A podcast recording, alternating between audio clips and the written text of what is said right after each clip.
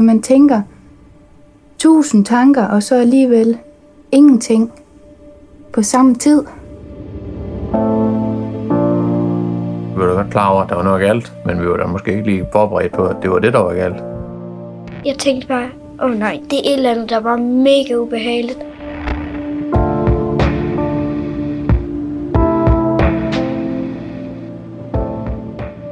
Det spiller stadigvæk en stor rolle. Det er en øh, stor del af vores liv, men det fylder jo slet ikke, som det har gjort.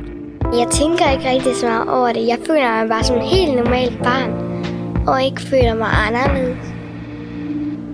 Velkommen til Diabetesfamilier, produceret af Go Little for Steno Diabetes Center Nordjylland.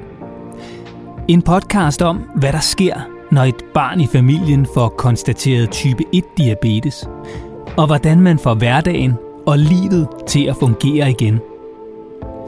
Du kan høre podcasten alene som forældre til et barn med diabetes, men I kan også høre den sammen som familie. Podcasten kan også deles med for eksempel lærere, bedsteforældre og andre, der er tæt på barnet og har brug for mere viden om sygdommen. Der er nemlig masser af gode råd og viden fra en række eksperter.